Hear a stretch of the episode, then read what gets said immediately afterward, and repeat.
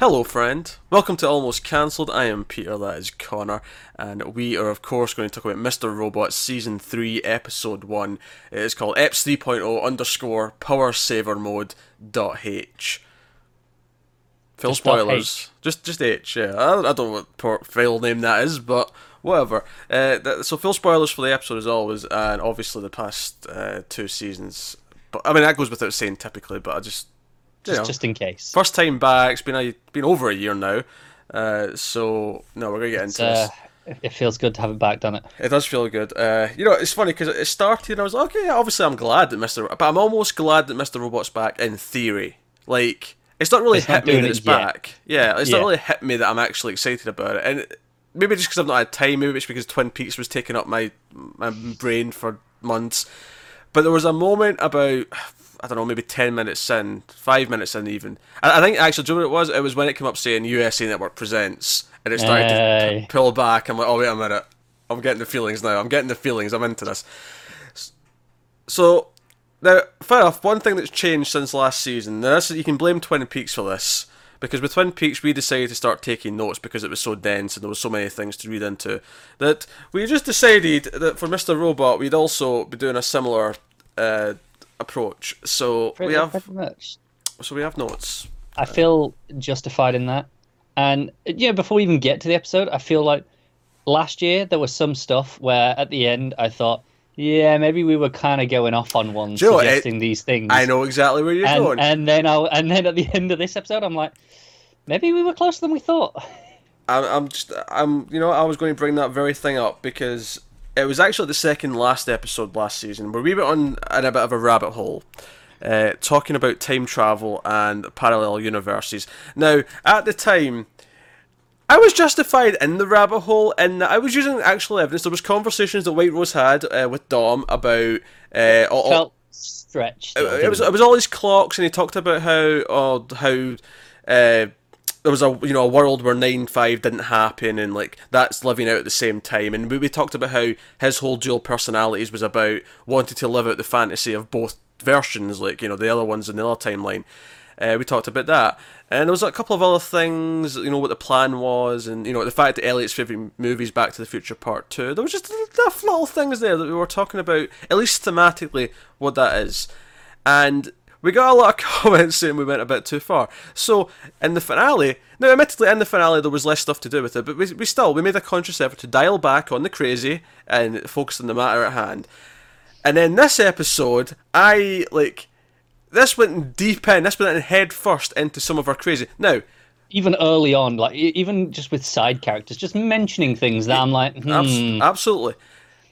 However, that said, as we go through this, I do want to point out that I still don't necessarily think that there's a literal thing with this going to happen. I still think it largely might be thematic and mean something rather than literal. There's going to be shenanigans with science fiction elements. I will say there is actual physical evidence in this one that says maybe it could be literal.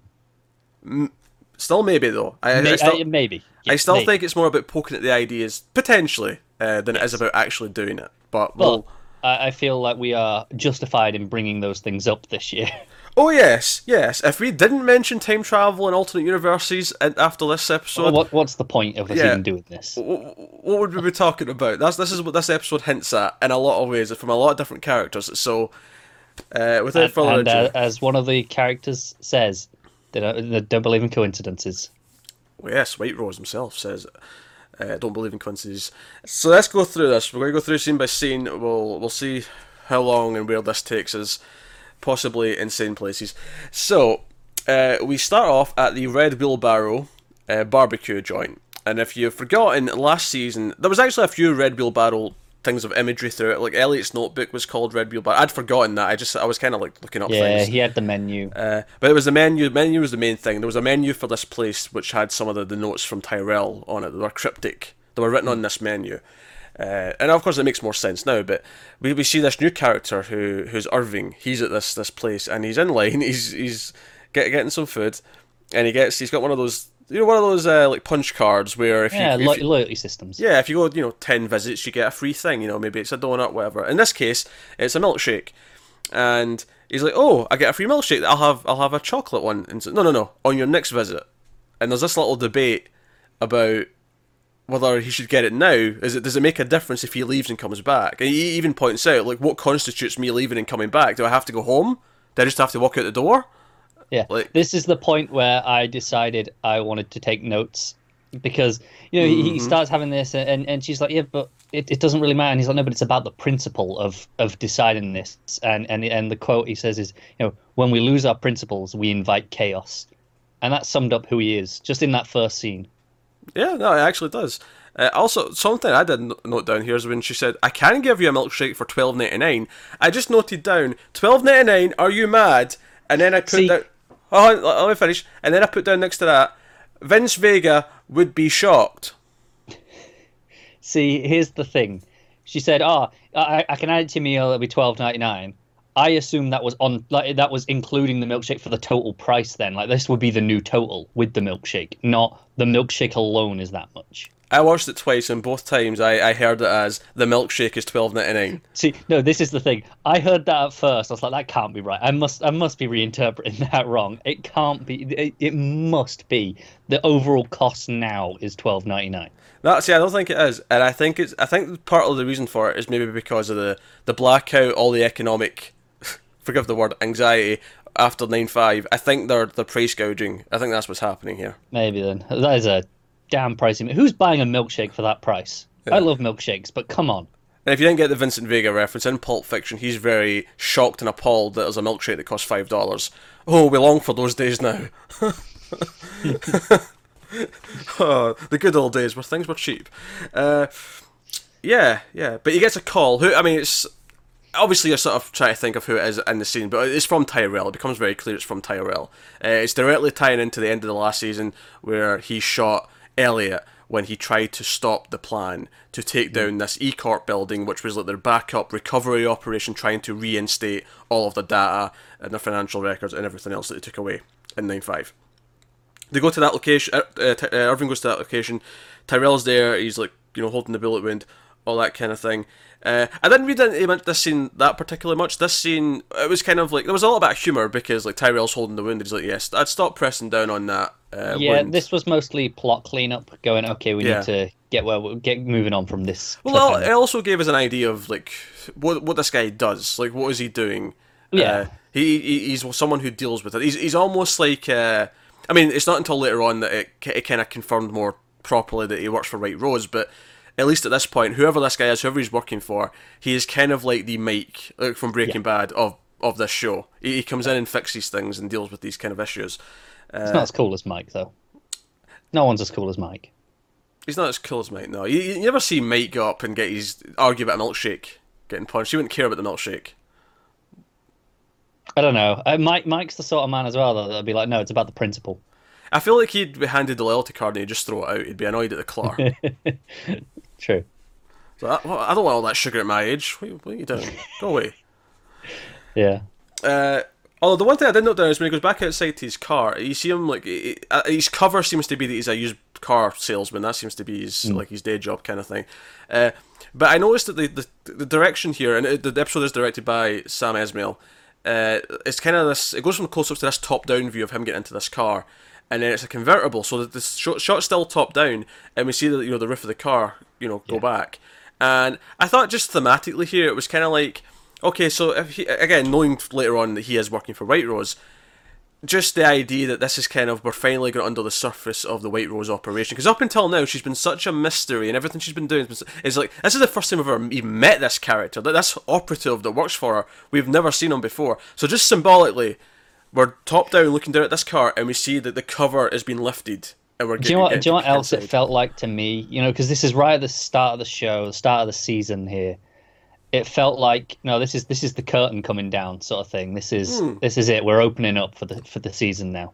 yeah uh, so we go to an E Corp uh, nuclear power plant Yes, and, and this is where my mind started going Uh, Of, crazy of course, already. of course, of course. They, mentioned the blackout. They mentioned, oh, this is why you have backup generators at a power plant because you know things could go bad. Um, and the guy, he- he's giving this kind of tour to to these people who works there, and he's, he starts talking about parallel universes and like the mysteries of the unknown. And uh, the the one sentence in particular that I thought was very interesting in terms of connecting to the themes of the show is. Uh, He's like, you know, how many copies of there are, and he says, how many of our mental states can be co-joined Yes. for better or worse.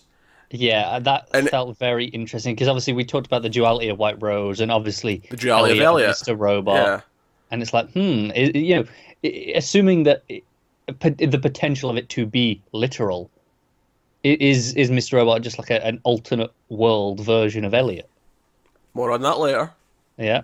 Uh, The, the, more on that the other, the other line of his speech here that really stuck out, not so much in the, the parallel world stuff, but just as a, a big thematic thing with this show, Hmm. is that he says, Do we see reality as it is?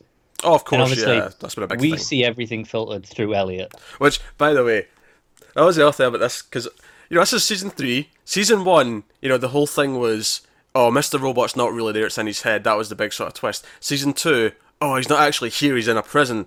So I was like, oh, what's the thing this year? I'm like, you know, I'm watching with the eagle eye. I'm like, okay, s something's not what it seems. I, I think that's kind of the trick, though.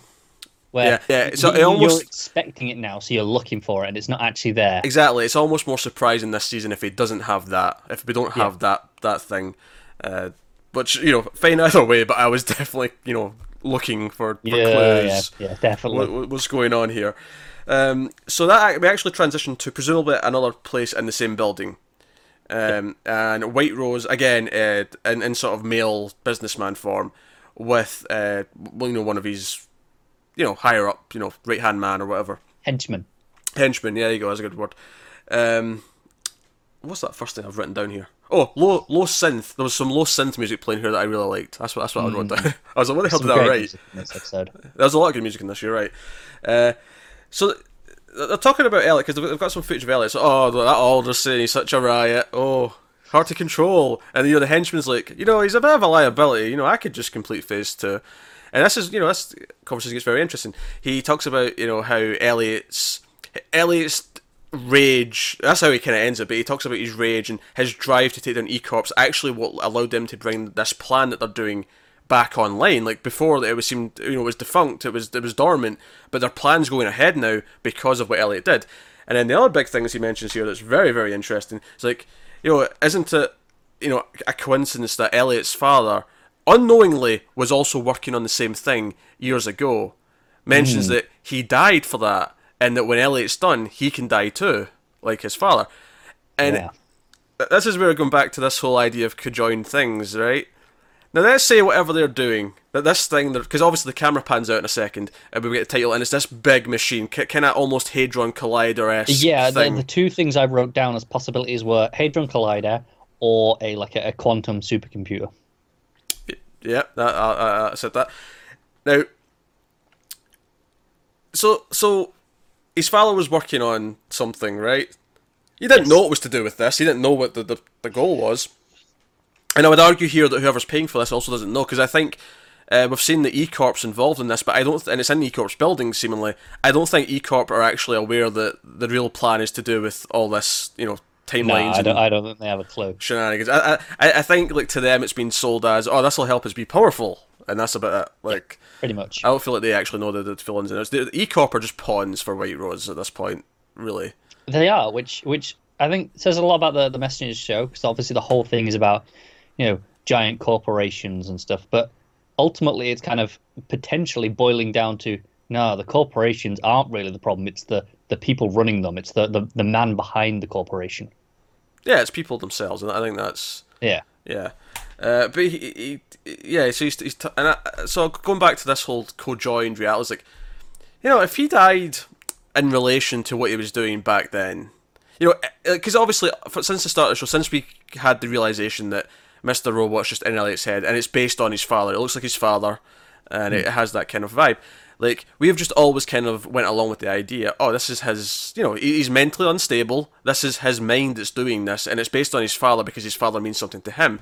But is there is there a small possibility that the reason why it's his father is because it's not actually just this complete figment of someone else? It's actually i- i- like you know, it's it's there. The connection is there because he was working on this all these years ago.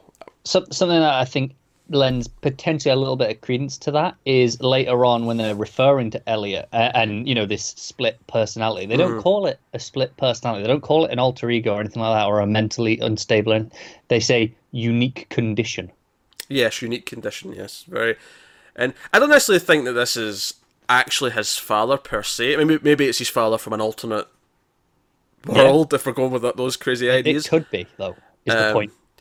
But I, I don't think it's like necessarily his father direct. I mean, maybe it is. I mean, I don't, like who who who knows at this point, but uh, But I love that this is now we can we can actually speculate about this. yeah, I, I think the reason why I would go with alternate father is maybe because the whole idea if it's conjoining between realities that Yeah, you know, that, that's where I'd be more inclined to go as well. Yeah, it'd make more sense. Like, you know, what if like he got joined his own version, like his own doppelganger from this other world, and but then he get killed, but the doppelganger kind of lingered because that wasn't really him that died, which actually ties into something. When Elliot's like going back to the location and he looks at the uh, the where, where he gets shot, he says he he mentions in that scene. Where's Mr. Robot? Like I've not, you know, we've not seen him all episode. He's like, you know, where is he? I don't feel his presence. And he even, pon- you know, ponders, like, did that gunshot kill him, but not me?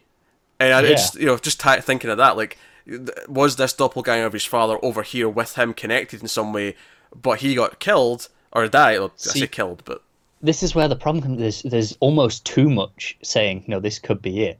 And it reminds me of the first season where we were like, oh no, it, it's it's too easy that, you know, Mr. Robot and Elliot are the same person, which is what we were kind of saying back then. It's like, this is too easy. It's, it's too obvious. And then they went, yeah, you're right, it was too obvious. So here's something else as well, not instead. So if that's the case here, if they go, yeah, this kind of is too obvious, what's the twist on it that makes us go, oh, we didn't see that coming? yeah, I, I mean, yeah, you're right. Yeah, there was more to that in season one because, you know, Darlene being the sister, like that was a whole side to it that we never like seen coming. Right. It's completely hidden. Um, so on those lines, yeah, I'm sure there's more to it if we're if we're on the right Yeah, lines. it, it feels like he gives us enough to go, hey, you're on, you feel like you're onto this. You're looking at it and going, yeah, we see this, and then then it comes out with, no, but you didn't see this. Yeah, we, do we have any real way of predicting what that is? No, I don't think we do. I think that's the whole thing. It's like this is a complete distraction that we're we're going to focus on, and then something else will come out from nowhere.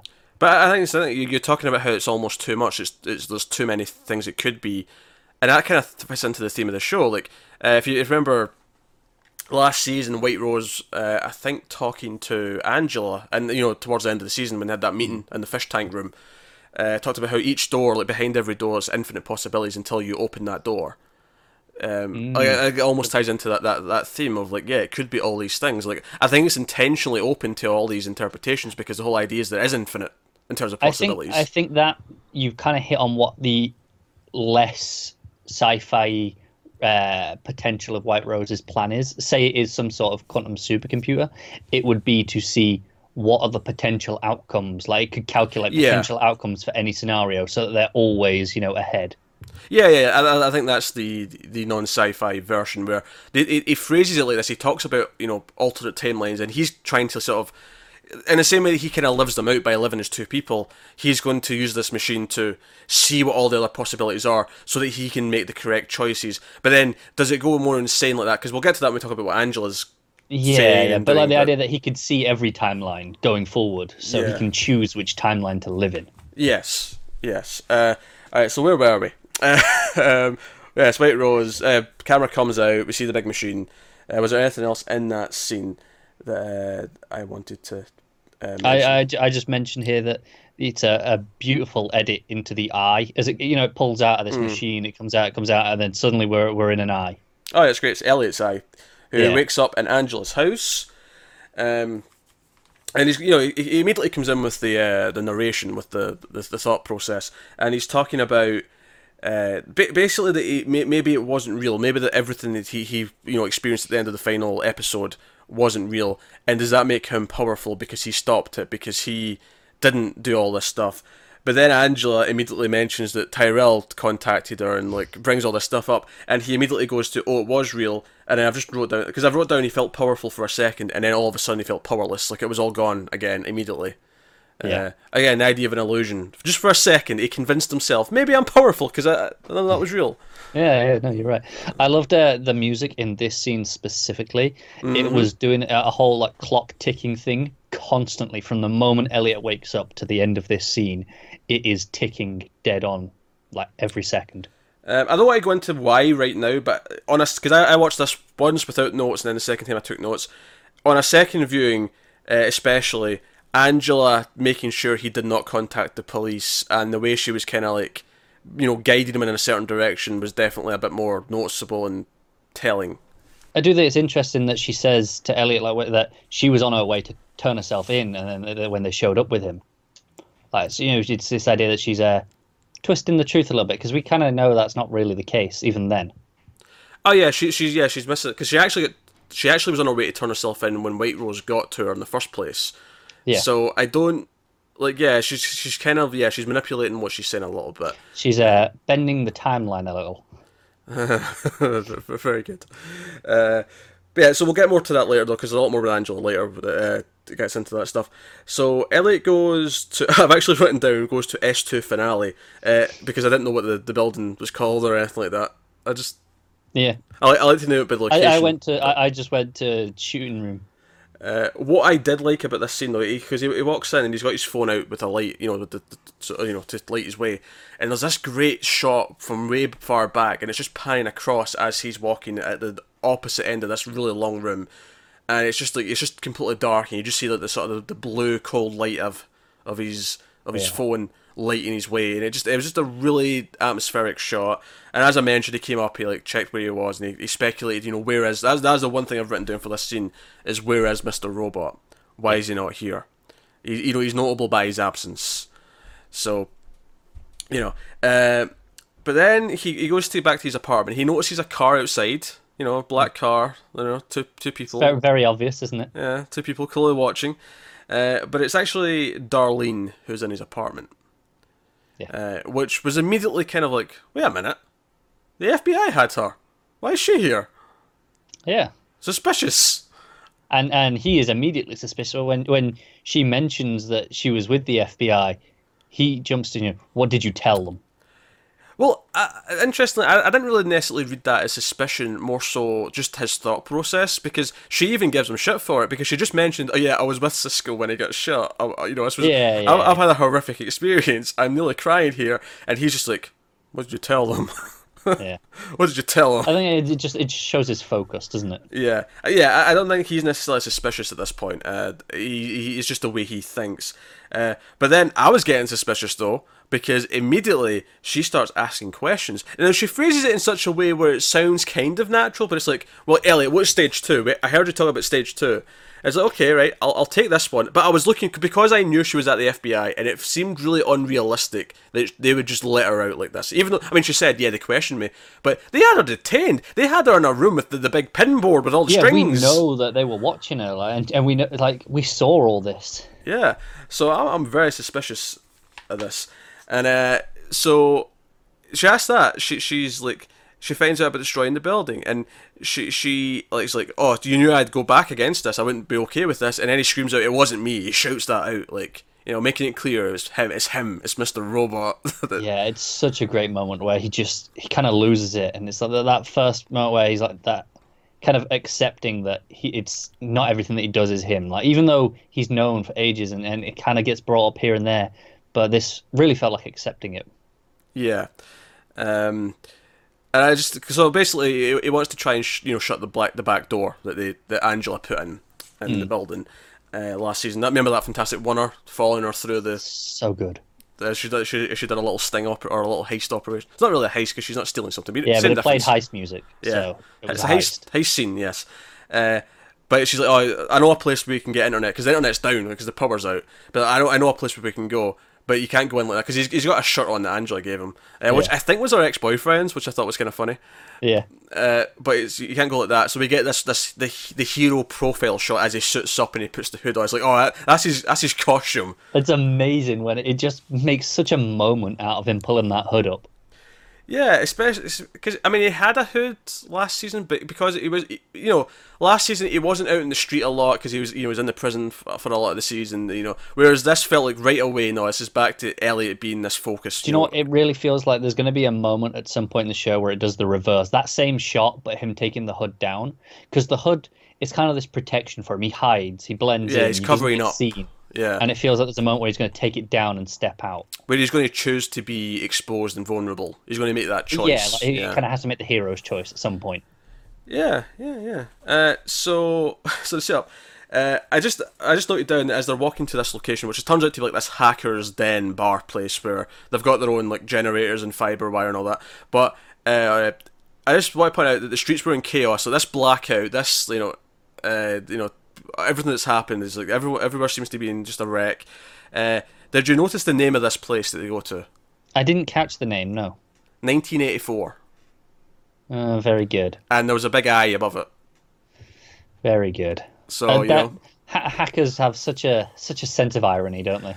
Yeah, but that's the thing. We know where they're being watched. We've seen the car, and when they come in here, one of my favorite moments is like noticing these two Asian dudes who, you know, presumably are the Dark Army, and Darlene certainly thinks so because she looks scared. She Panics immediately. Yeah, I also I love that the entrance to this place it's all one shot. We follow them. Like the, the camera goes looks down like, uh, below the walkway that they're walking on, then it follows them down the stairs. Like it, you know, it's like a nice long, long, long take. Um, and then eventually, like so, they're basically they're, they're, there's no computers free because it's like the, the hacker Olympics, as Elliot puts it. They're playing capture the flag. Yeah, uh, but with hacking. Yes, And it sounds amazing. and he uh, he's like, well, I could just win it for them. like, I love that that sentence comes out of his mouth. No, I know I've skipped a thing. I know. I can see Yeah, you look at your notes no, going, no, oh, you've no. skipped that big I- I- moment. I no, want to no. talk about it. I, I actually had something else other than that that I was Okay. going to mention as well. But I just, I, I'm just, I'm just keeping it flowing here. And he's like, I, can just win it for them. I love that that sentence comes out of his mouth.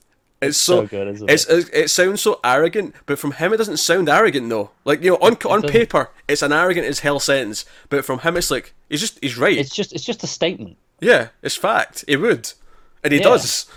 Yeah. so But no, I love like when when he comes in, you know, he's he's kind of he's disgusted by you know the idea that all all these people are suffering. Mm. They've got no no food, no internet, no electricity. You know, they're all struggling up there, and these are down here. You know, having a party. They've got it, it's it's a full club. They've got music on. They're they're celebrating. Yeah, it's, it's actually more humanity than he's had in a while. I feel like it's almost like you know him rebooting, as it were. You know, Mm. by getting shot and waking back up. It's almost like he's restored a little bit of his humanity. You know, I mean, the episode's called Power Save Mode, and it, the episode talks a lot about how people go into, you know, like the blackout itself is the city's power save mode. Yeah. Uh, and then we talk about other characters later. I think that's interesting. And it's as he's walking around, he's narrating. He's like, "Oh man, there's so much noise. Sometimes you just wish life had a mute button." And then, you know, I I almost went for my remote, thinking the TV went on mute because this big mute symbol appears and the sound cuts out. And then he still talks and he goes like, "There, isn't that better?" But then, notably, when Darlene comes back up, she she he hears her even though the mute button's still on. She she breaks through the mute. She overrides it. Yeah, and then he, he just hears like a, a faint noise at first, and then you can see him kind of turn it up. Because it actually does the turn up volume yeah. symbols as well. But I- just think it's interesting that you know because she's close, because he cares about what she has to say. It's like no, it just it worked. Like she broke through. He knew she Yeah. was talking. Like as, as, as silly as that may sound, I just I think it does mean something for their relationship. So yeah, so of course he, he sits down, he's doing his hacking thing, and uh, she she sees these guys, she gets very concerned, and again we go into this one long shot. Now, is this one long shot of her going to the bathroom in this place? She shuts the door behind her, she goes to the corner, she starts you know swearing like you know, damn, damn, yeah, damn. and it feels so claustrophobic. She's kind of almost having a panic attack. I don't even think she almost. I think she is having a panic attack. I think it's a very convincing panic attack the way Okay, she, the way she's reacting. But she goes over to the mirror. She pulls out her phone and she phones someone and says, uh, "The Dark Army's here. You need to help me." And I'm like, "Who's she talking to?" Now, Hmm. if she is working with the FBI, you know, you know, if they're using her as a sting, if if they've got her wired, It's a plant, yeah. yeah, she's a plant. Like this is her saying, "Hey, Dark Army's here. You need to protect me." You swore, you know, if she made some deal, presumably part of that was protect me from this evil army that you know has been killing people left and right, including my boyfriend. So you know, makes sense. Uh, but then you you hear the bang in the door, and this is a really scary scene. Like I, I, I want to emphasize how well directed this little panic attack moment is, and her fear. Like you almost feel anxiety just watching her, watching Darlene uh, react to her surroundings but the guys come, they bang the door, so of course they go back to Elliot. And Elliot actually, I think it's interesting. I, I he actually is in the process of doing his thing, and he actually says, "That's me. I've shut the back door. I just have to uninstall." And then the guy unplugs the computer. So he shut the back door, but the fact that he also said, "I just have to uninstall," implies that there's something else there that he had to do. Now, whether that's something that could open the back door up again, like is it still kind of there? It's just turned off. Like it's shut but not locked. Yeah, like it, it could be reopened. Like he's not completely eradicated it. Uh, that's that's how I'd interpret that. But at the very least, there's something still in there that he didn't quite do. Yeah, that's possible. The the other one is that you know when she walks up and uh, like he she starts saying hey Elliot and he's like, yeah well he doesn't even notice he's so caught up in, in what he's doing he doesn't realize that she's so distressed and that these people are with her. Yeah, yeah, because as she's going away, he mentions, "Oh, you're having a panic attack." So they're here for me. If they want anyone dead, it'll be me. You, you don't worry. Like he, Yeah. he kind of like he does notice it at first, but yeah, when she comes back, he doesn't even uh, pay it. He's so locked because he, he's in. You know, he's doing his superpower. He's hacking. That's what. Yeah, he's in he the does. zone. That's his thing. Uh, so they so they get taken outside, and they, they just tell him to go down this alleyway. They go, go to this alley, uh, and he, he and Elliot's all for it. He's like, "Yeah, I, I want to go. I want to talk to White Rose and stuff. Like, I want to get this sorted out. I need to stop Yeah. stop this." Uh, and of course, you notice Darlene's eyes looking over to the the car, the FBI car. Uh, which again, at this point, we, we're still not confirmed that it is FBI, but you know, I'm making assumptions at this point. It's it's the the only logical thing for it to be I think. Yeah. Um, and we, we get it confirmed quite well because as soon as they go into the alleyway, uh, but the point being, of course, is that she seems to know that it's there and she knows what it is. You know, she, she's she's making sure her protection's close by. That's certainly what it feels like to me. But they go into the alleyway and Irving's there in a taxi cab, and he's like, "Hey, you know that car up there? That's FBI. We should get going. Get in." And like, sure enough, they, they get in. And uh, the one the one point, obviously, he does this whole thing where he gets Darlene to like you know use the license plate, look up the uh, the other numbers, and he, he pretends to be a police officer to get the automatic sort of stuff in their car to slow it down. Like he basically does a lot of you know technology stuff and. Uh, police. The one, the one thing, interesting I did point down here, though, or at least the moment I love that just ties into Elliot's condition, is he says to Elliot, "Tell her, you know, look back and tell her what the license number is," and he just says it. He knows it He's already. he's already clocked it on the way in. Yeah. He's, as as much as he seems to be in the zone and you know so focused, he is really quite aware of everything. Yeah, it's always been his thing. Like he's always been good with numbers and like catching these details. It's just I just I love that moment, and his, then his Yeah. surprise that he already knew it. Like, Yeah, it- I, I, I, I'm I'm glad you mentioned that. That was the moment I was going to bring up as well. That's the one that kind of stuck out. yeah. I mean, the rest of it's fun. It's like fun little plot stuff with him, how he deals with this, and how he gets the car to stop following them. But like, some great music in that chase as it's ramping up. uh, so they go back to the Red Wheelbarrow barbecue, and uh, Elliot even notices. Wait a minute, this is the menu I had. Like, did they get this from me or did I get it from them? Like, you know, is this a front for White Rose? You know, what's going on, kind of thing. Uh, Irving wants to talk to Elliot. He he basically he, he asked Darlene to go get her food, and she tells him to piss off. But he steals like his punch card. She walks away with it. Doesn't give him it back. I know he's going to be good. Chaos. What about that milkshake? Uh, but yeah, so this conversation gets you know, obviously interesting. I- I've noted down that Elliot basically, basically flexes his power. He's like, no, we're calling this off. I don't Yeah. want this to happen. This, this, you know, blowing up this building. I don't want to do it. Uh, and so I've shut the back door, and you know he's in question of he, you know, he mentions working for her, so you get quite clearly here. Okay, so he's definitely sort of White Rose related, uh, unless we're going to like you know have a new character show up that's Yeah, it doesn't because you know he says our employer will be dis- Yeah. disrespected or disappointed, and it's like yeah, he he knows that they're, they're both aware of this. Yeah. Uh, but he basically he, he says, uh, you know, White Rose believes uh, that you know an idea, a plan, uh, lives or dies by its creator, and will respect that he's made the choice not to do it. So, fair enough, we're done. I, I thought that was really interesting, and I'm wondering how much does White Rose know about Elliot's duality, because he's not the creator of the plan. Mister Robot is. yeah, And I, I, I mean, I, I don't know for certain that White Rose has any idea about this, but given that she's got Angela, you know, she's had that conversation. It's like, eh, maybe, maybe she does. I mean, Irving definitely doesn't know because because of comments he makes later. But White Rose, I feel like I'm more inclined to think do. she does. Yeah, but I, I- I think it's a, a strong possibility. I'm, I'm not saying it's definitive, or you know, I, I wouldn't put money on it, but I, th- I think Yeah. it's a it's possible. So, yeah. That said, he pushes it a little bit too far. He demand, like, you know, Elliot demands, "I want confirmation from her," and he's like, "Hey, that bullet we took out, we can put it back in. Look, you won this. I just gave you the win. Go home, Yeah. enjoy the night. like we're done." Let's say, guys, know, you won. Go home before you end up losing again. Yeah, and as, here's the thing: as he says before you end up losing again, he looks over to Darlene, uh, which partly feels like a threat. It's like here's someone you care about here, but Yeah. also here's the thing I really noticed in this scene though is when he says that and he looks over to Darlene, we get a shot of her. She's in this corner that is not lit by nothing but the red light outside. It's very dark and evil looking. It's very red, and it's almost like she is not to be trusted. She's yeah, in the red. Is it a threat or is it a warning? Ex- exactly. Uh, but she's like just bathed in red, uh, and I thought that lighting was very, very, you know, specific. It was chosen for a reason. Yeah, I mean, we talk so often about the direction of the show, and you know, we, we've like named multiple moments from this episode already. It's just immaculately shot. Oh, I've got more to come. Don't you Oh, so, oh yeah, obviously. I've got more to come. I, I'm just saying, like, every episode has you know handfuls of these moments.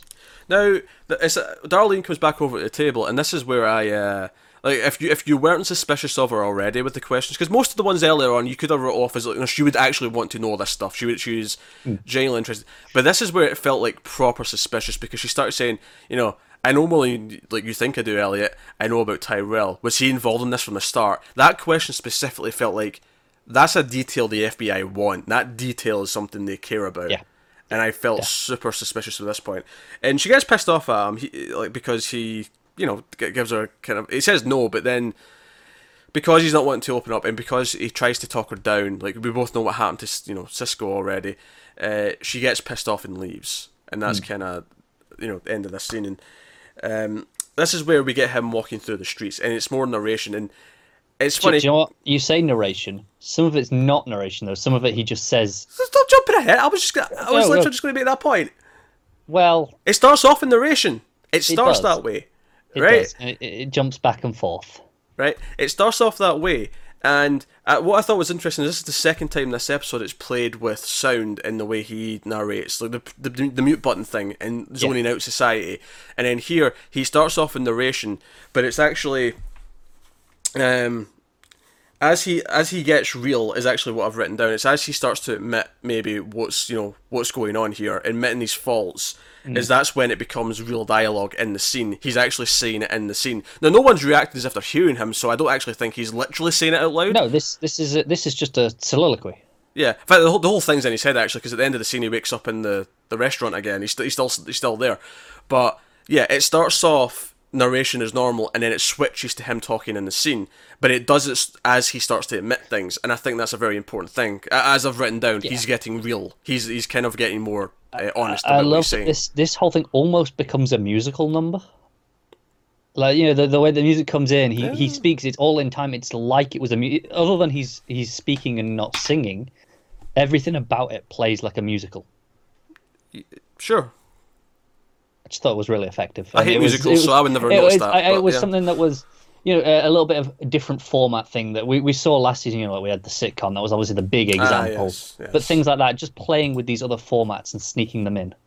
Yeah, um, so he starts to, he starts talking about you know the way things are. He starts talking about five nine, and he starts to question: Did five nine actually make things better, or did it just make things more unstable and give give the powerful more power? It made people more vulnerable to be exploited. That's kind of the theme of what this is. And he's like, you know, what what did this do? Like, where could this go? And of course, as soon as he says, you know, what could this reap? Like, where, how far could this go? The darkness that I've started, and that's when it cuts to footage of Trump as president. Yeah, this, this is what I thought was really interesting. So it takes shots at Trump and May, but I got a little bit confused because of the time period. Because obviously this hasn't advanced time wise from where we were. Oh no, We're it's picked up in- sh- straight away. Yeah. So I thought it was very interesting that it, that they they made that choice to show no, this is present day that we're talking about, even though the Elliot isn't. Oh yeah, I, I don't think it, this is not present day for the show at all. This this is just where could this lead? This is what it could Yeah. lead to, and because we're in the future, this is what it has led to. Yeah. It's, it's, that simple. I don't think it's that he, he doesn't know that Trump's going to be president. It's, it's not that no, Elliot no. knows that. It's just cutting to an example of this is where it could lead to. Yeah, I thought it was really interesting. Uh, but other, other key things here though is he talks about how he tried to hide after they did the nine five hack, and he talks about accountability, and it kind of gets to the idea that yeah, I could blame the corporations, I could I could blame E Corp, I could blame all these things. You know, he brings up the guy who invented capitalism. is like, I could blame all these things but that would kind of be a lie. That, that, I'm to blame for this, and it's kind of acknowledging that society as a whole is kind of culpable because he says, you know, F society, I did F society, and look where it's got us. It didn't actually fix it. It just made us yeah. more. It just made us more uh, susceptible to everything. Uh, and it says F society, F me. Like because he, yeah. he, knows he's done this. The the line that really stuck out to me that I wrote down specifically was, "I didn't start a revolution. I just made us docile enough for our slaughter." Yeah, uh, so it's, it's kind of, and obviously there's a there's a meta commentary here, there's a political commentary here. It's, it's kind of about accepting that you're part of the, the society you're in. You have to work with it to try and improve it, and not just, you know, either annihilate it like he did, essentially. Yeah, it's like, yeah, it's it's can working outside of the system just make things worse? Yeah, uh, changing the system is really what the goal, what you should be doing obliterating it to nothing is kind of he's realizing his own mistakes and his, his own kind of extreme views and bias of kind of I mean maybe not to the point where he understands what he did completely and you know why everything was wrong but he's he's accepting here that maybe my convictions and what I put in place weren't the the correct path because now yeah. we're just look at, look around as like chaos on the streets blackout, like which may not necessarily entirely be his fault. I'm willing to think that maybe this big machine they're building over the power plant may have something to do with it, but. But then, then again, even White Rose said it was what Elliot did with this plan that allowed them to get kickstarted again on doing this. Right. So in, in a way, at least indirectly, this is all his fault. Yeah. So I, I've just yeah, uh, society let it happen, not just one person or company or one villain. Uh, so it's kind of him, and it ends on a, a literal wall of guilt. It's like a wall of missing posters and like deceased posters, and uh, we see characters who have died. We see, you know, um, Sheila from season one. We see Gideon. We see Cisco yeah. all in this wall, and it's like this is blood on his hands. And I kind of like this idea because the show's been such a dark and uh, kind of cynical experience up until this point. There is actually kind of a, a brief glimpse of hope here that this is kind of a redemption story for him, and like yeah, definitely. Yeah, at least on a personal level, like him, like I, I can honestly see the end of the show being him, his death, but before he dies, he manages to do something that leads things in the right direction. That he, he, he makes a positive influence on something. Mm. Uh, no, I, I can see it. That would work nicely. Yeah, because you know everything before it was filtered by you know wanting of revenge, you know hatred of, uh, you know because because his dad get killed and everything else, and you know the society around him. Like everything was. It's, it's all kind of been from a place of hate, hasn't it? Yeah, of negativity, if not outright hate. Yeah. So, you know, I, I, I did love that shot of the you know in the wall of all the, the posters, and it cuts back and you get the the incredible wide shot, and you just see just how big this wall is, just how many people have died for this. Yeah, we we see the three or four that he knows personally, but like there's so many more that yeah this has happened to as a result. So. Uh, really, really good stuff. And then he wakes up still in the uh, the old red wheelbarrow. So, mm. I've another page done. Fantastic. so, that's where, relatively speaking, the boring part of the episode finishes. Relatively. yes. Yeah. Oh, oh. How amazing is it? We, we, we, I don't know how long we've gone now, but we, that was the boring part. Yeah, we had some tech issues. We had to stop and start a couple of times, so we have no idea what the runtime is. But um, first half, great. The second half did all the stuff that I'm really excited about. yep. So, uh, he goes back to Angela's and he what wanting to because basically like we say this was the start of a, maybe a path of redemption. He wants to fix what he's done in some way, and he goes back to Angela and he asks her to get him a job at E Corp. You know, they, they must be doing something to build their system back up to you know recalibrate, get everything up and running. Like, get me a job I want to fix what I've done. What that means exactly, I'm not sure. Like, what actually would his plan be? To, what, what would he do once he's in there? I expect it's not just to help with what they're doing, but actually do something again, kind of behind the surface. That will... I, I, imagine maybe uh, buff up the security a bit. You know, so to make it harder for the Dark Army to try again to get in. Oh yeah, maybe, yeah, maybe actually actively fight the Dark Army. Yeah, but I feel like yeah, he's asking for a job. But I don't think he just wants to do that job. I feel like he's still going to be doing sneaky things. It'll just be Oh, for another oh reason. absolutely. He just he just wants the access. Yeah, exactly.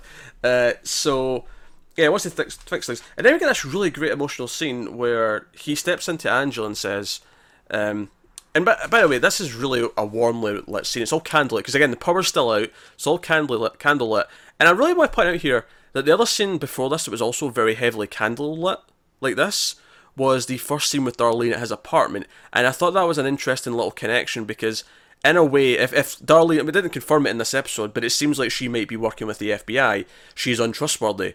And as we find out in a second with Angela, she also, to an extent, at least with Elliot's personality, is untrustworthy. And I think Yeah. that's that's an interesting connection that they're both lit in a very similar way. Something I found really interesting here is uh, costuming. Elliot's all in black, but Angela's all in white, and usually white represents you know good purity. But he, it's the one. Uh, Elliot's the one that we trust, even though we know he's unreliable. He's still the our our window to this world. Because he's unreliable, but it's not through his own fault, whereas if she's unreliable here, it's through her own choice. Yeah, I, I think it's uh, something that shows just you know that they're kind of on opposite sides because they're polar opposites here, and also the idea that Angela she's she she believes herself to be honest. I mean, we get a scene a little bit later where she talks about how she can you know lie about all this, and it's like she kind of tricks her her own mind into it. Yeah, so so that's she, he leans in and says, you know, I need you to keep an eye on me. You know, let me know if I'm ever him, kind of kind of thing. Um, and she asks, "Why do you think I can tell?" And I just noted down next to that because this was on my second view. I said, "He's right. She can tell." um, but um, and he says, you, "You're the only person I can trust," which again is a bit of a sting when you know it finds out that we find out that she is being kind of dishonest here. She is, you know, and we'll get into that in a second. Uh, but uh, I noted down the lighting thing. Uh, so I, also soft music. This was kind of the, the, the love theme between them. This soft music that was playing because we've heard it before. Uh, but you know, it, it's a really nice little piece. Uh, her. Yeah, so there's a little interesting thing here is that so he, he goes in for a kiss, and we'd seen them kiss before, but you know before she was going to turn herself in, they kissed on the train, and they kissed, and she pulls away, and she sort of says, "Oh, that kiss we had before, that was a mistake. We sh- we shouldn't do that." Hmm. and she looks away from him.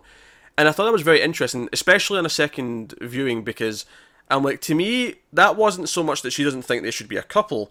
This was guilt. This was Yeah, I, I, I agree. yeah, at, at first I was like, okay, what's the end game here? It's so one of them's being manipulative, and then I thought, well, it's not Elliot because he tells us that it hurts. This this this denial, this rejection, it hurts. So I've no, and we have no reason to doubt him. He's always told us the truth. yeah. And whenever Elliot talks about Angela, it's always his most human. It's where you really feel the most sympathy for him because it feels like a genuine kind of love. Uh, Yeah.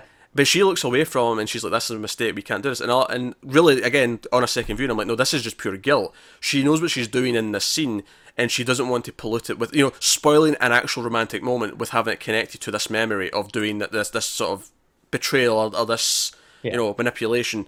Uh, manipulation is a word I wrote down a lot actually for a lot of this stuff. yeah, Um, but yeah, so but then she then th- this is so this is where theory starts spiraling out of control because she she starts saying to Elliot, and again we know she spoke to White Rose, and we soon find out she is kind of working. And we, we should have maybe guessed this because remember we had that scene at the end of the finale where she went to her lawyer and hmm. said never t- contact me again kind of thing. Like she'd obviously changed she, you know i think we called her dark angela because she seemed so intimidating at that point. But she, she leans in and says and she says to Elliot, you know well, what if we could make it like this never happened? You know, none of this ever happened. And he's what five nines? Like no, including what happened to her parents. To go all the way back to the beginning. So you know, we've been talking about time travel. We're like, okay, Angela, Angela's drinking the Kool Aid. She's on our side here.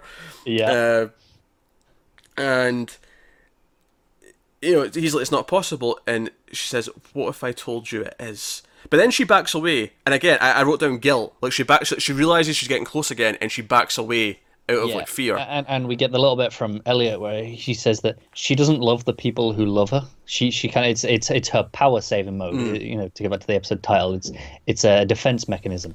Yeah, and I, I think what was interesting as well is, is, is when she, uh, the- the thing that made me write that down is that it looked like she almost wanted to tell him. So she says, "What if I told you it is?" And she almost says something else, and then she backs away and says, you know, and that's when she sort of like s- stops it. And I was like, this is guilt. She wants to tell him because she feels guilty. She wants to give him the same hope that she has. The same reason she's working for White Rose. She wants to tell him, especially since she has this bond, this this bond that almost no people on Earth have. Both their parents were killed by the same people for the same Yeah. bad reason.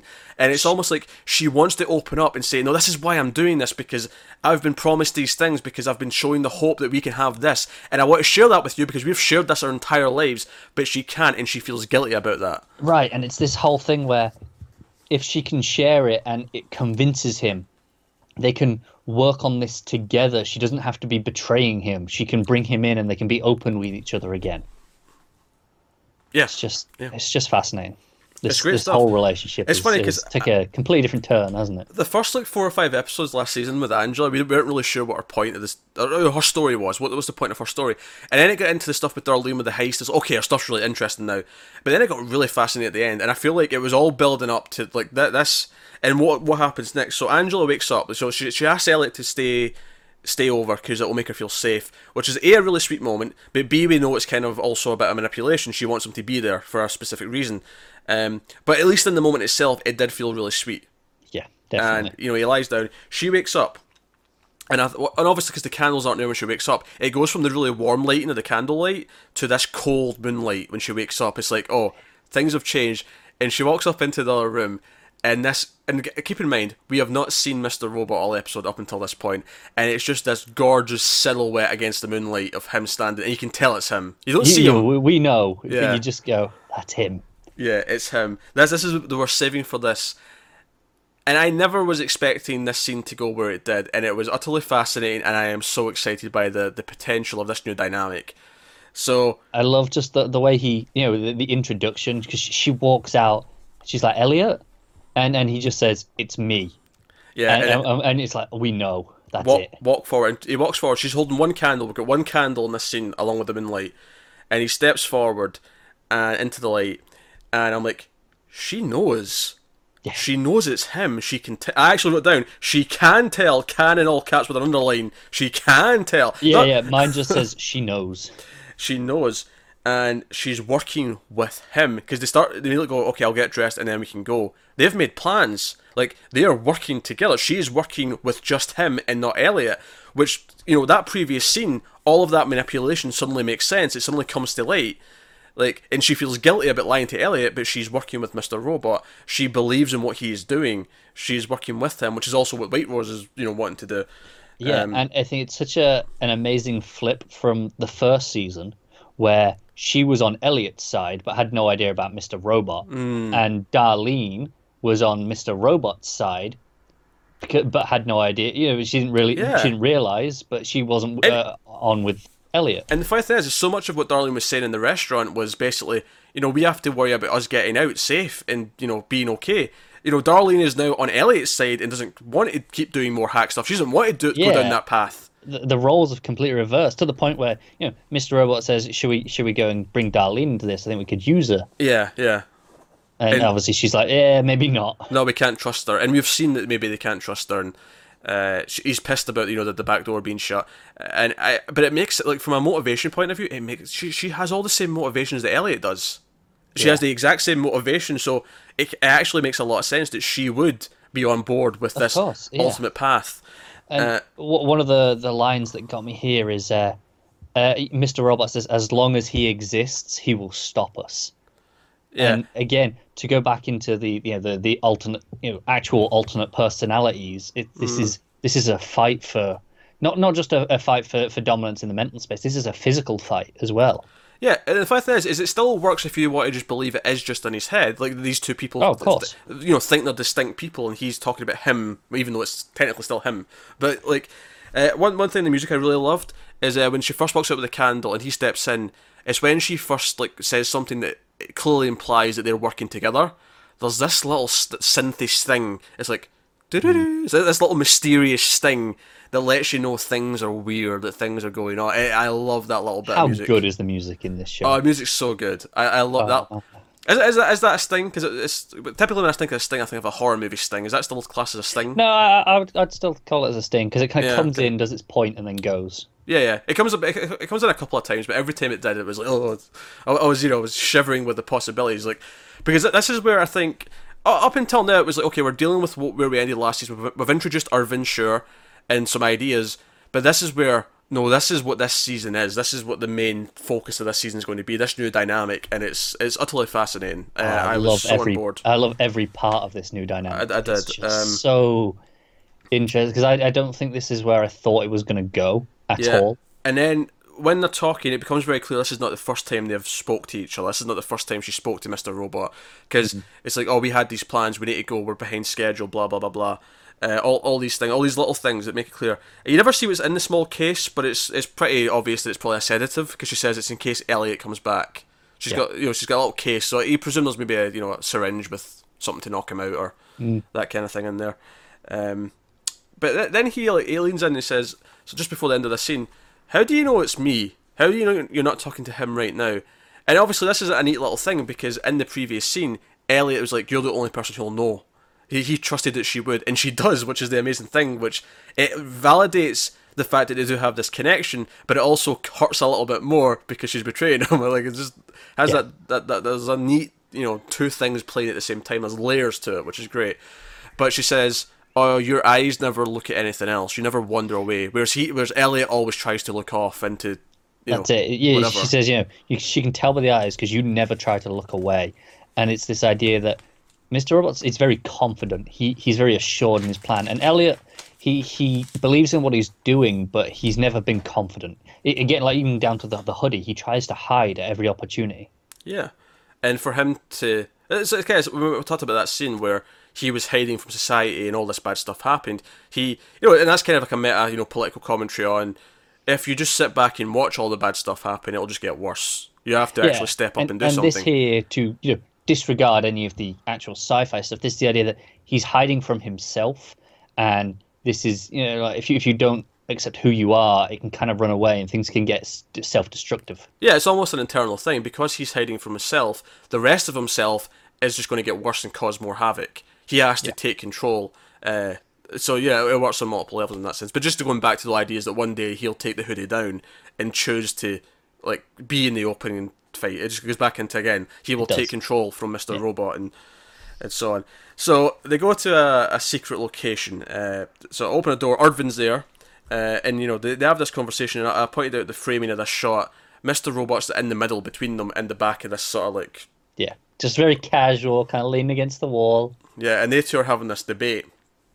He's like, you know, earlier on when we spoke, he didn't seem to know who I was, so that that t- tells us, okay, Irving isn't familiar with this condition. Right, and he's but he's noticing things aren't right. He's he's a smart man.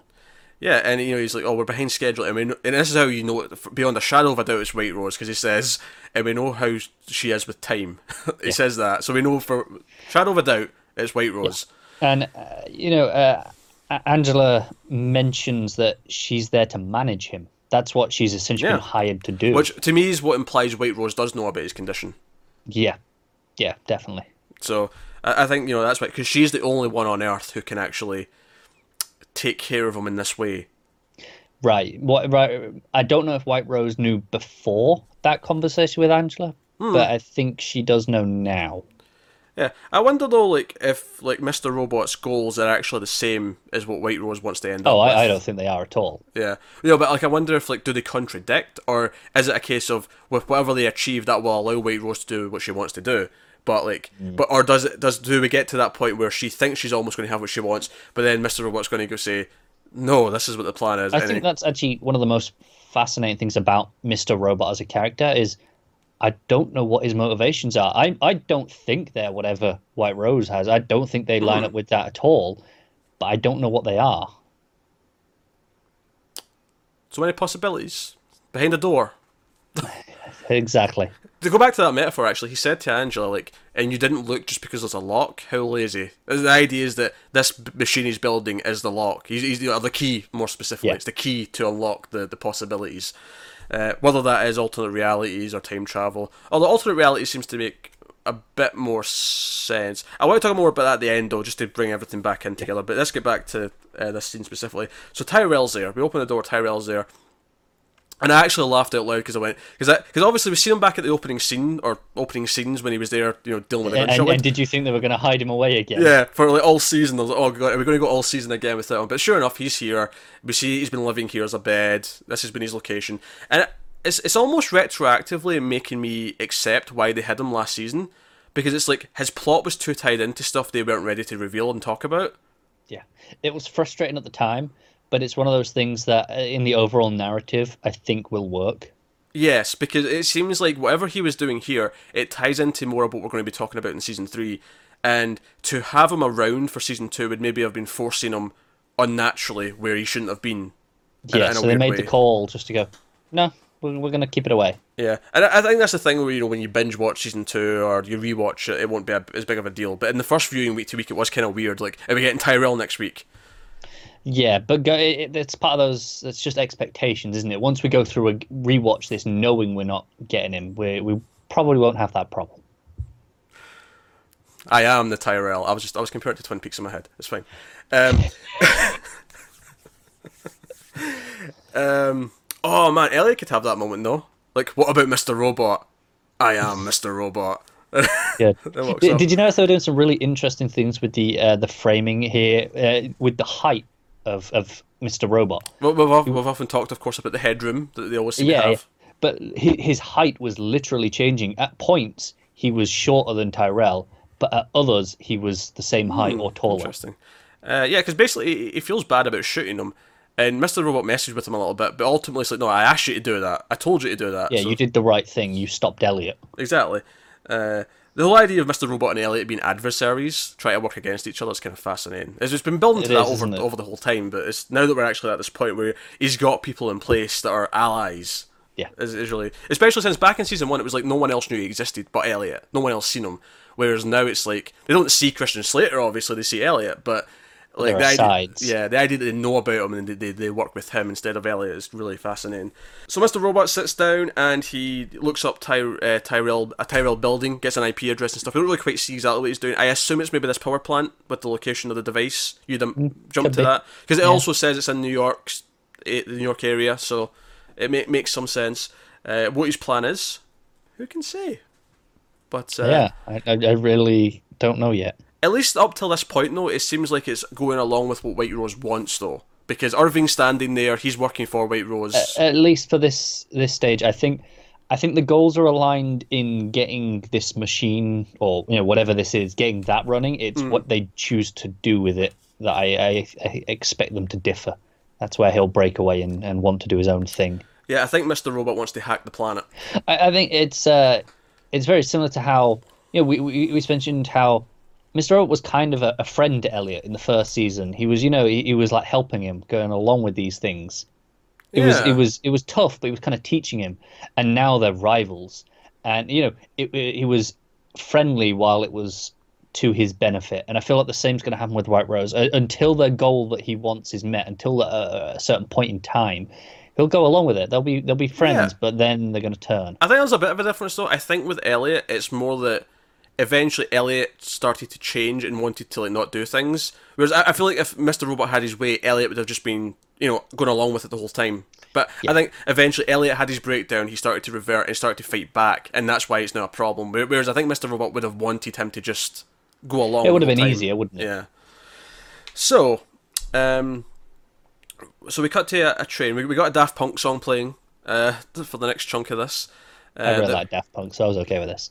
I like the odd song. Uh, I think this song did fit quite well though, especially later on when she's explaining her reasons for something, uh, and the song's just going, "Love is the reason, love is the reason." Like, the song was just Yeah, screaming I think the there was background. somewhere in this. I, I I don't know whereabouts it is without scanning through it, but I did write down some lyrics. Yeah.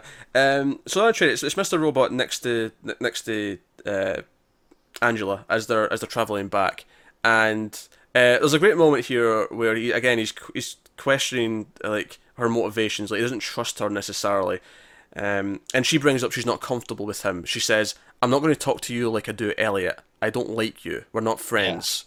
Uh, which again, it ties into the idea that she still feels this is again her guilt. She she cares about Elliot. She doesn't care about Mr. Robot. she's keeping Mr. Robot at a distance intentionally. Yeah. She's doing this because she has to and because she thinks it's the right thing to do for whatever is going on with White Rose. But she doesn't want to betray Elliot any more than she has to. Exactly, and she tries to. She says, "It's you know, it's not technically lying. You're you're sitting right there." And this is the only time in this scene it cuts to this wider shot, and you see Elliot sitting there instead of instead of Mr. Robot. Such a great shot, isn't it? It's a great. It's, just a quiet little moment, then it cuts back in, and it's back to him, and that's all Yeah. it is. But it's, it's a great, it's a great little touch. Um, but yes, again, uh, uh, we, we get some interesting dialogue here. Um, she says, "I'm helping him finish it," because she talks about this, this was Elliot's plan to begin with. I'm helping him finish it. She thinks she's actually helping with his original intentions. Um, and she says, "I'm just pushing him along to make sure he achieves it. Isn't that what you do?" Saying that to Mister Robot, and then he kind of chuckles and says, "Yeah, that's what I do."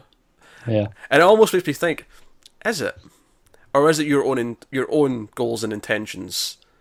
Are you That's manipulating it? him? Yeah. I, that, that's what I think. I think he's just going, yeah, yeah you think you've got me figured out. But that's the thing. That's if it's a separate entity. If, if it is just a mental problem and it is secretly just him as well, if this is all just Elliot, this is just another facet of Elliot's brain, then arguably it is just him kind of forcing himself to do what he wants Yeah. to do deep down. Yeah, exactly. It's it's one of those that both interpretations are actually like they're completely different, but both of them are just as valid at this point. Yeah, it's fascinating to me because it makes me wonder because we theorized last season about. Uh, you know, we, we heard about how when he was younger he had a similar breakdown where they went and found him in that same sort of museum or whatever it was, and we speculated that there was another personality, there was someone other than Mister Robot back when he was like, younger. Yeah, was this uh this Mr. Robot entity from an alternate reality? Did he try and, and merge, but he, he he he hit the wrong point in the timeline? He came too early. Well, yeah, because I think we, we were theorizing that it was someone else, though it wasn't the same character. Yeah, yeah, no, that was that was something we were thinking. But now Yeah. I'm wondering, even if it was, was it just kind of came too early? Yeah, but that'd be the same person, though. Yeah, yeah, but that's what I'm saying. It could be the same as Oh well. no, it could be. Yeah, it could because it, it seems like he doesn't remember this, so it could be the same person who's tried twice. Uh, but like, or was it a different person though? Because there was hints. I can't remember what they- what they were, but I remember we Yeah, I, I remember speculating that as well. But again, is this just another alternate timeline? Is this another one trying something? Oh, uh, yeah. Uh, if, but- if, we're, if we're going down that deep end, yes, then sure. Yeah, yeah, that, that's what I mean. Like, but they- they keep telling us, you know, behind these doors are infinite possibilities, but we're pigeonholed into just one here with Mister Robot. So wh- why couldn't there be others? Well, sure, but that, that, that that's assuming you're relating those two things together. I, I think that's not necessarily a, a fair equivalency. That the, the you know the possibilities aren't necessarily related to Mister Robot and the idea of like who could be contacting Elliot. Uh, Yeah. I, I think that's I think that's reaching for something that's not there. Okay, that's fair.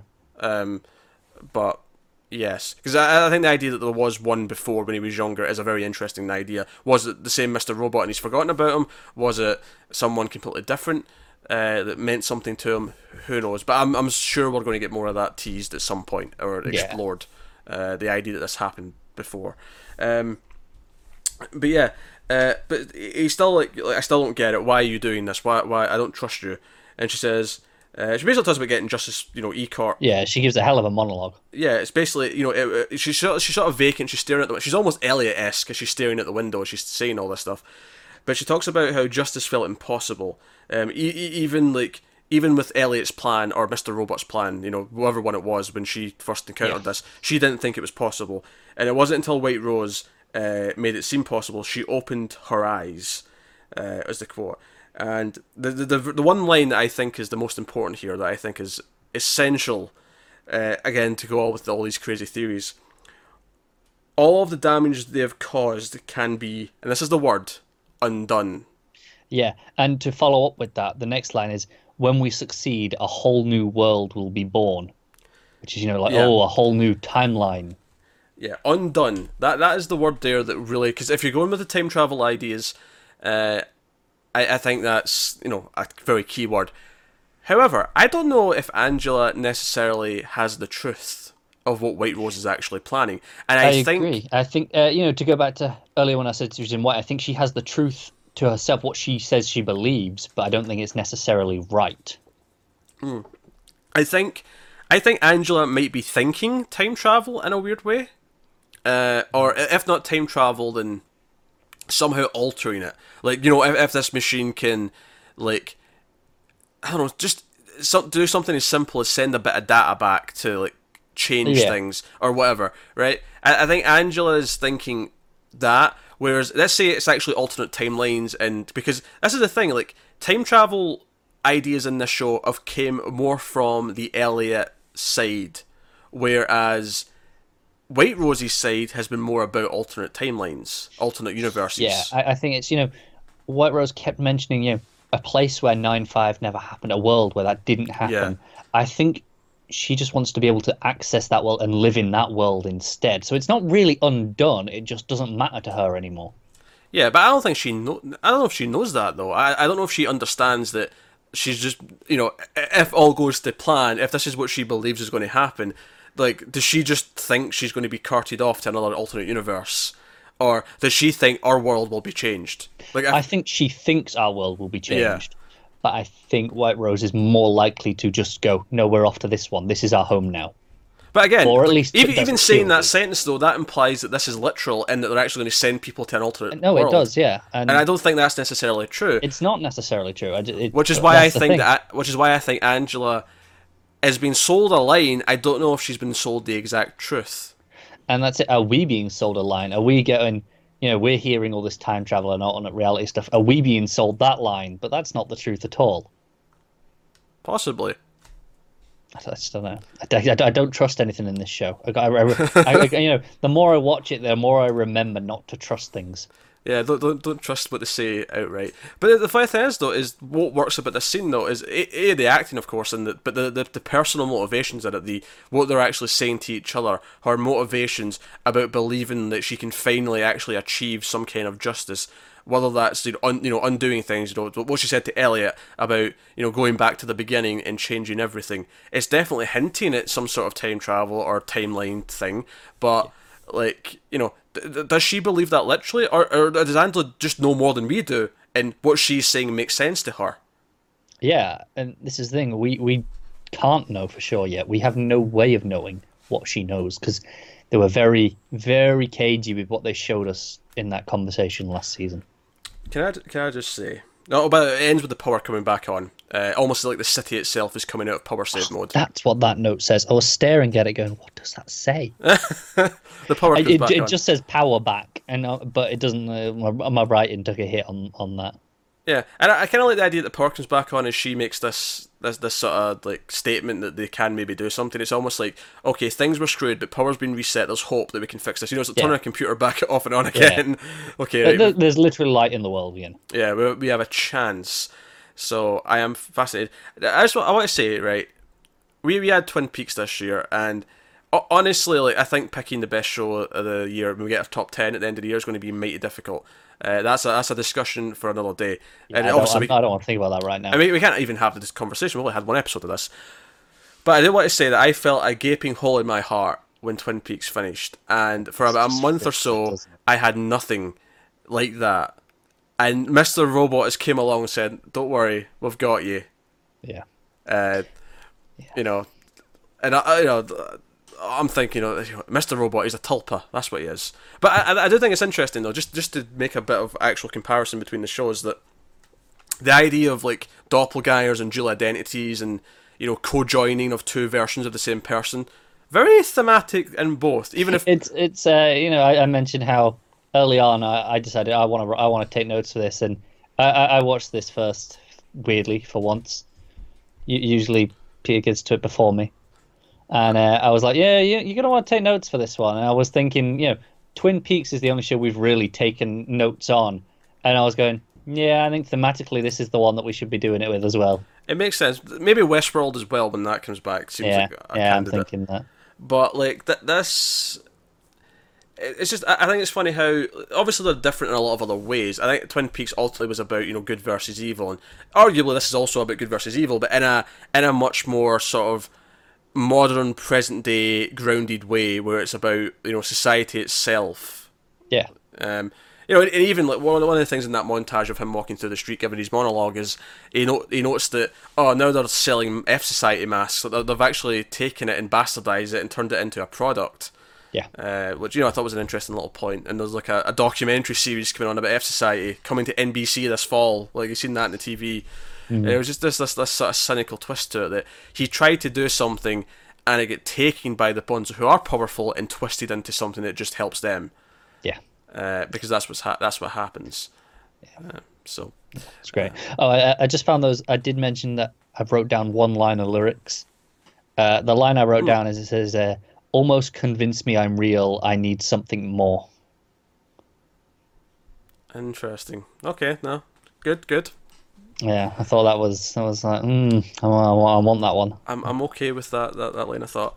Um, but no, I am fascinated uh, by the, the, the new the, the new status quo that this episode is set up and this this new dynamic with Angela, who is who has suddenly become one of the most fascinating characters in the whole show.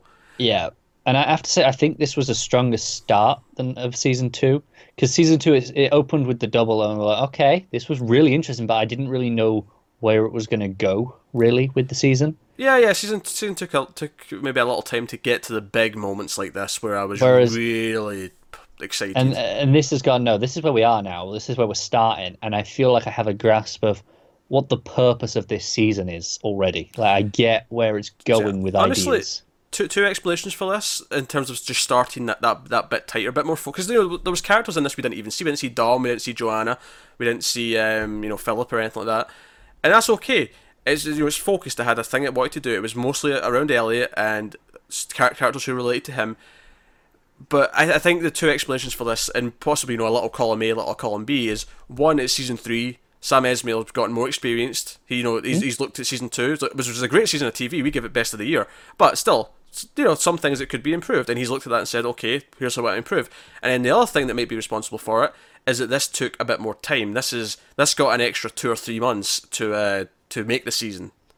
yeah and I, think the the third explanation potentially is just we're at that point in the plot where he's not having to dance around things we're not having to wait we're already there so we can just hit the ground running Yeah, yeah, yeah. Which makes me wonder, like, in the overall plot, however many seasons he's got planned, you know, does he have a five season plan? You know, what? yeah Is it yeah. four? I, Is it six? I don't know he's, he's, definitely got a plan though Yeah, like, but where are we in that timeline? Uh, maybe, you know, maybe as the middle. It feels like maybe we are it feels that like it, it, it's either the middle or like this is the beginning of act two that's that's the only way i can really think of it Hmm. Um, but either way, I'm excited. So, Mr. Robot's back. oh, is it back, baby? Um, and I now have something to really have a highlight in the, the middle of the week. So, that's nice. That's great. it really is That's, that's, that's fantastic news. So, uh, hopefully, you've enjoyed this. Um, if you were with us for season two and you've not seen anything we've done since then, and you've came back, hopefully, the slightly more detailed uh, scene by scene uh, note taking for this one is to your liking. Uh, we did that for Twin Peaks, as I said, and that seemed to go down quite well. Um, but yeah, so we're back with Elliot and the world of Mr. Robot. So let us know what you think of the episode in the comments below. Thoughts and theories, all that kind of thing. Like, subscribe, all that stuff. Get us on Twitter at mild underscore fuzz for channel updates. If you want to support the channel and everything we do here, go over to patreon.com slash mildfuzztv and you can support us that way. Uh, obviously, that helps out a lot. But either way, guys, thank you very much for watching. It helps us out a lot. Uh, but that is that is us. So thank you once again. Keep watching TV. We'll see you next time. Have you got any vanilla?